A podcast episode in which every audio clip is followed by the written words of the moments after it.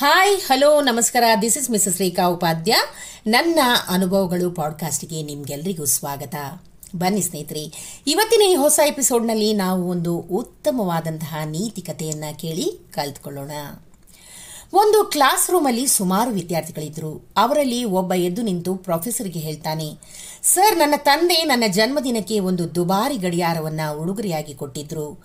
ಈ ಐದು ನಿಮಿಷದ ಬ್ರೇಕಲ್ಲಿ ಅದನ್ನ ಇಲ್ಲೇ ಬಿಟ್ಟು ಹೊರಗೆ ಹೋಗಿದ್ದೆ. ಬಂದು ನೋಡಿದ್ರೆ ಈಗ ಅದು ಕಾಣ್ತಾ ಇಲ್ಲ. ಆಗ ಪ್ರೊಫೆಸರ್ ವಿಚಾರ ಮಾಡಲಾಗಿ ಈ ಹುಡುಗ ಹೊರಗೆ ಹೋಗಿ ಒಳಗೆ ಬರೋವರೆಗೆ ಕ್ಲಾಸ್ ರೂಮ್ ಒಳಗಿರೋ ಯಾವನೋ ಒಬ್ಬ ಹುಡುಗ ಅದನ್ನು ಕದ್ದಿರ್ತಾನೆ ಅಂತ ಊಹಿಸಿದ್ರು. ಎಲ್ಲ ವಿದ್ಯಾರ್ಥಿಗಳಿಗೆ ಎದ್ದು ನಿಲ್ಲಿಸಿ ತಮ್ಮ ತಮ್ಮ ಖರ್ಚಿಫಿಂದ ತಮ್ಮ ಕಣ್ಣುಗಳನ್ನು ಕಟ್ಟಿಕೊಳ್ಳಿಕ್ಕೆ ತಿಳಿಸ್ತಾರೆ. ಒಬ್ಬೊಬ್ಬರನ್ನ ಮೈ ಮುಟ್ಟಿ ಹುಡುಕ್ತಾ ಬಂದಾಗ ಒಬ್ಬನ ಜೇಬ್ನಲ್ಲಿ ಅದು ಸಿಕ್ಕುತ್ತೆ. ಅದನ್ನು ಕಳ್ಕೊಂಡ ವಿದ್ಯಾರ್ಥಿಗೆ ಒಪ್ಪಿಸಿ ಎಲ್ರಿಗೂ ಕಣ್ಣಿನ ಬಟ್ಟೆ ತೆಗಿಲಿಕ್ಕೆ ಹೇಳ್ತಾರೆ. ಎಂದಿನಂತೆ ಪಾಠ ಮುಂದುವರಿಯುತ್ತೆ. ಆದರೆ ಗಡಿಯಾರ ಕದ್ದ ವಿದ್ಯಾರ್ಥಿಯ ಮನದಲ್ಲಿ ಭಯ, ಆತಂಕ ಶುರುವಾಗಿತ್ತು. ಇಂದು ನಾಳೆನೂ ನಾನು ಕಳ್ಳ ಅಂತ ಎಲ್ಲರ ಮುಂದೆ ಬಹಿರಂಗವಾಗಿ ವಿಷಯ ತಿಳಿಸ್ತಾರೆ. ಆಗ ನನ್ಗತಿ ಏನಾಗಬೇಕು ಅಂತ ಆತಂಕದಿಂದಲೇ ಪ್ರತಿದಿನ ಕ್ಲಾಸಿಗೆ ಬರ್ತಿದ್ದ. ಹೀಗೆ ದಿನಗಳು ಕಳೆದು, ತಿಂಗಳುಗಳು ಕಳೆದು, ವರ್ಷವೇ ಕಳೆದು ಹೋಯಿತು. ಈ ವಿಷಯ ಯಾರಿಗೂ ಗೊತ್ತಾಗಲಿಲ್ಲ. ಎಲ್ಲ ವಿದ್ಯಾರ್ಥಿಗಳು ಪರೀಕ್ಷೆ ಮುಗಿಸಿ ಕಾಲೇಜಿಂದ ನಿರ್ಗಮಿಸಿ ಹೊರಗೆ ಹೋಗ್ತಾರೆ.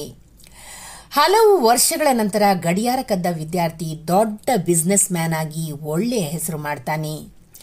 ಮುಂದೊಂದು ದಿನ ಕಾಲೇಜಿನ ವಿದ್ಯಾರ್ಥಿಗಳ ರೀಯೂನಿಯನ್ ಕಾರ್ಯಕ್ರಮದ ಮುಖ್ಯ ಆಕರ್ಷಣೆಯಾಗಿ ಅದೇ ಹುಡುಗ ಕಾಲೇಜಿಗೆ ಬರ್ತಾನೆ. ಆತ ನೇರವಾಗಿ ಅದೇ ಪ್ರೊಫೆಸರ್ ಹತ್ರ ಬಂದು ಕಾಲಿಗೆ ನಮಸ್ಕರಿಸಿ ಚಿಕ್ಕ ಧ್ವನಿಯಲ್ಲಿ ಹೇಳ್ತಾನೆ ಸ ಇಂದು ನಾನು ಜೀವಂತವಾಗಿರಲು ನೀವೇ ಕಾರಣ. ನನ್ನ ಇವತ್ತಿನ ಸಾಧನೆಗೆ ನೀವೇ ಕಾರಣ, ಸರ್. ಆಗ ಪ್ರೊಫೆಸರ್ ಆಶ್ಚರ್ಯಚಕಿತರಾಗಿ, ನಾನು ಹ್ಯಾಕ್ ಕಾರಣ ಮಗು ಅಂತ ಕೇಳ್ತಾರೆ.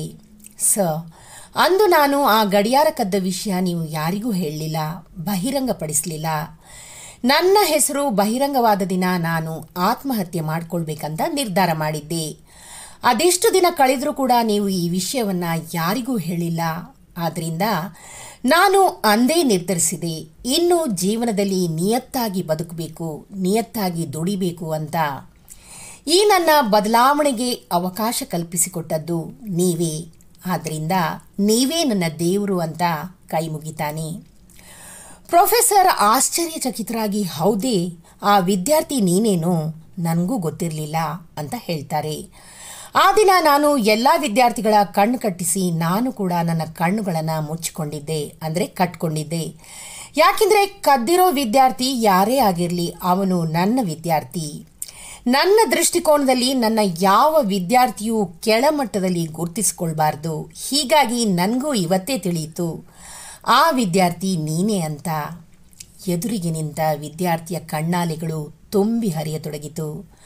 ಮತ್ತೊಮ್ಮೆ ಗುರುಗಳ ಪಾದಕ್ಕೆ ಹಣೆಮುಟ್ಟಿ ನಮಸ್ಕರಿಸಿ, ಈ ನಿಮ್ಮ ಕ್ಷಮಾಗುಣದಿಂದ ನಾನು ಮತ್ತೆ ಮನುಷ್ಯನಾಗಿರುವೆ ಅಂತ ಹೇಳ್ತಾನೆ. ಸ್ನೇಹಿತರೆ, ಇಂದಿನ ಯುಗದಲ್ಲಿ ಪ್ರತಿ ವ್ಯಕ್ತಿ ಕೂಡ ಇನ್ನೊಬ್ಬರ ತಪ್ಪುಗಳನ್ನು ಹುಡುಕಿ ಎತ್ತಿ ತೋರಿಸೋ ಕಾರ್ಯದಲ್ಲಿ ಮಗ್ನರಾಗಿರ್ತಾರೆ. ಪರಿವಾರದಲ್ಲಿ ಅಣ್ಣ ತಮ್ಮಂದ್ರ, ಅಪ್ಪ ಅಮ್ಮಂದ್ರ, ಮಕ್ಕಳ ಹೆಂಡತಿಯ ತಪ್ಪುಗಳು, ಕೆಲಸದಲ್ಲಿ ಹಿರಿಯ ಅಧಿಕಾರಿಯ ಸಹೋದ್ಯೋಗಿಯ ತಪ್ಪುಗಳು ಸಮಾಜದ ಸರ್ಕಾರಗಳ ತಪ್ಪುಗಳು. ಮುಖ ಪುಸ್ತಕದಲ್ಲಂತೂ ಹಗಲು ರಾತ್ರಿ ಕೆಲವರ ಕೆಲಸನೇ ಇದು. ಯಾರೋ ಒಬ್ಬ ತಿಳಿದು ತಿಳಿಯದೆಯೋ ತಪ್ಪು ಮಾಡಿದ್ದು ಗೊತ್ತಾದಲ್ಲಿ ಅವರನ್ನ ದಯವಿಟ್ಟು ಕ್ಷಮಿಸಿಬಿಡಿ. ಅವನಿಗೆ ಅಥವಾ ಅವಳಿಗೆ ತನ್ನ ಆತ್ಮಗೌರವ ಉಳಿಸಿಕೊಳ್ಳಿಕ್ಕೆ ಒಂದು ಅವಕಾಶ ಮಾಡಿಕೊಡಿ. ತಪ್ಪಿತಸ್ಥ ಅಂತ ತಿಳಿದ ಮೇಲೂ ತನ್ನನ್ನು ತಾನು ಸುಧಾರಿಸಿಕೊಳ್ಳಿಕ್ಕೆ ಒಂದು ಅವಕಾಶ ಕೊಟ್ಟು ಸುಮ್ಮನಾಗಿ ಬಿಡಿ ಸ್ನೇಹಿತರೆ. ಅವನು ಅಥವಾ ಅವಳು ಮುಖ ಮೇಲೆತ್ತಿ ಬದುಕಲಿಕ್ಕೆ ಒಂದು ಅವಕಾಶ ಕಲ್ಪಿಸಿಕೊಟ್ಟಂತಾಗುತ್ತೆ. ಇಂದಿನ ಯುಗದ ತಪ್ಪು ಹುಡುಕುವವರ ಮಧ್ಯೆ ಕ್ಷಮಿಸುವ ಬ್ಯೂಟಿಫುಲ್ ಮನಸ್ಸುಗಳು ನಾವಾಗೋಣ. ಏನಂತೀರಾ? ನೋಡಿದ್ರಲ್ಲ ಸ್ನೇಹಿತರೆ, ಈ ಒಂದು ಚಿಕ್ಕ ಕಥೆಯಿಂದ ನಾವು ಎಷ್ಟೊಂದು ದೊಡ್ಡ ನೀತಿ ಪಾಠವನ್ನು ಕಲ್ತಿದ್ದೀವಿ ಅಂತ ಆದ ಕಾರಣ ಈ ನೀತಿಯನ್ನು ನಮ್ಮ ಜೀವನದಲ್ಲಿ ಅಳವಡಿಸಿಕೊಂಡು ನಮ್ಮಲ್ಲೂ ಕೂಡ ಆ ಕ್ಷಮಾಗುಣವನ್ನು ನಾವು ಮೈಗೂಡಿಸಿಕೊಳ್ಳೋಣ ಈ ಚಿಕ್ಕ ಕತೆ ನಿಮಗೆ ಇಷ್ಟವಾಗಿದ್ದಲ್ಲಿ ದಯವಿಟ್ಟು ನನ್ನ ಪಾಡ್ಕಾಸ್ಟಿಗೊಂದು ಲೈಕ್ ಮಾಡಿ, ಎಲ್ಲೆಡೆ ಶೇರ್ ಮಾಡಿ ಮತ್ತು ಫಾಲೋ ಮಾಡಿ. ಧನ್ಯವಾದಗಳು.